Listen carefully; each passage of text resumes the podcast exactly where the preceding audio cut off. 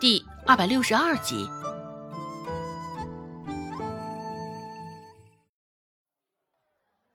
这会儿，温志安这才反应过来：“哎呀，小嫂子，你这是怎么回事？大家都是一家人，怎的还说两家话了？将柳青青打发了，怎么能说成管闲事儿呢？你真是……”顾寒生凉凉的扫了他一眼，也打断了他的话：“你也停。”此时，周芷的脸上还带着几分跃跃欲试的兴奋。是的。白白给顾寒生打发柳青青，他可不傻，才不帮这免费的忙。趁着这个机会，必须得讨要些好处来啊！周芷也是一早就想好了，他要做什么交易。逮着现在温志安不插嘴的空档，周芷不加思索道：“我也不想要别的什么。”就想着能多些与你在一起的时间。周芷的话出口，在场的其余三人亦是无语。没有想到，这就是周芷要的，也真是相当的别出心裁呢。温志安忍不住鼓掌，啪啪啪的拍了几下，感慨道。小嫂子还真的是一片丹心，真是痴情女子中的典范啊！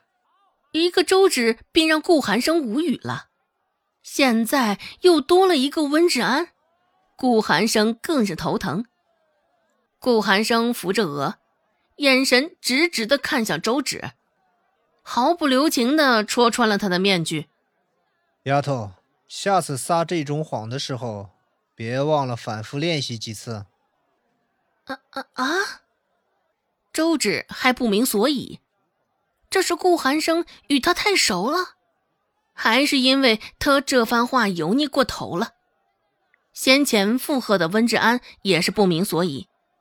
顾寒生抿了一口温茶，解释道：“没有人说这种话的时候，脸上会是视死如归的表情。”嗯。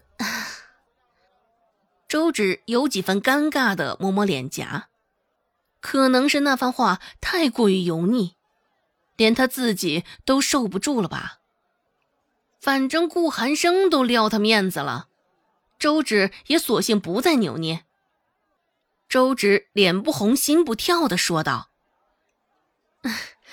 我也没什么特别的要求，只是想让你送我回去。”这个要求应该不算过分吧？下意识的摸摸脸颊，现在自然多了。既然松安村紧挨着立山村，只是两个村子之间走走，也是得花上不少的时间的。周芷自然也是晓得这一点，只是想到那个跟踪他的男人，还是提出了这无理的要求。周芷话说完后。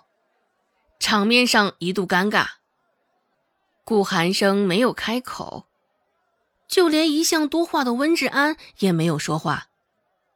温志安也是因为顾寒生三番两次的出言讽刺，现在伤心了，不敢再插嘴搅和他们小两口的家事。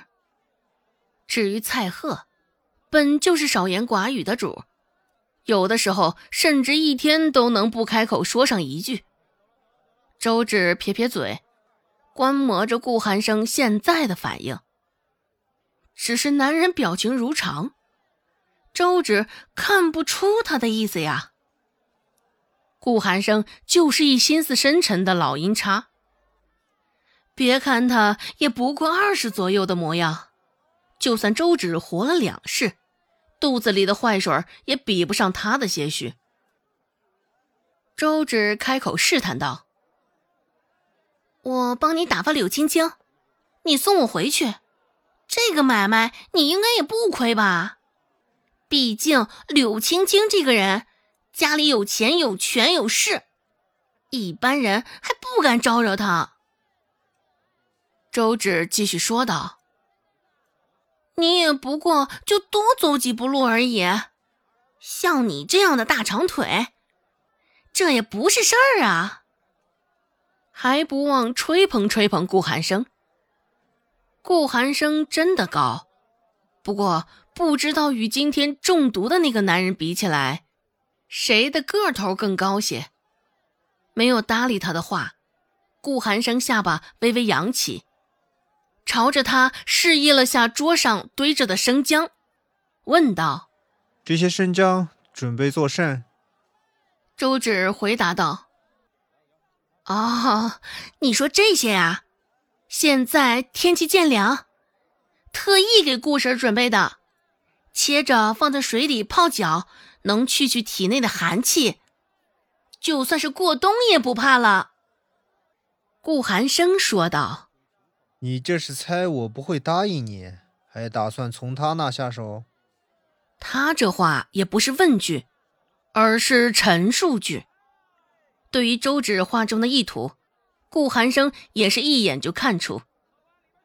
周芷撇撇嘴，硬着头皮说道：“嗯，你这说的什么话呀？真是太生分了。顾婶对我这么好，我买些生姜给他也是应该的。不过，若是能通过顾婶说服你，那就再好不过了。”顾寒生往后一倒。甚是轻松的靠坐在椅子上，只是一双眼睛却是直直的扫向周芷。你究竟在整什么幺蛾子？顾寒生聪明，也不是个好糊弄的。周芷心里自然也是晓得，瞅着他现在的态度，大有周芷不把话讲清楚就不罢休的样子。周芷无法，这才将情况道了出来。我这两天发现有人跟踪我，那人不是我们村子里的，脸上有一道疤，看着不像是个好的。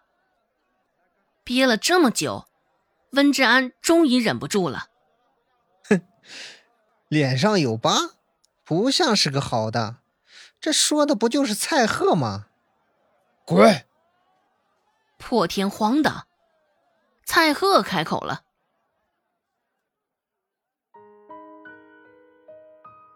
本集播讲完毕，感谢您的收听。感兴趣，别忘了加个关注，我在下集等你哦。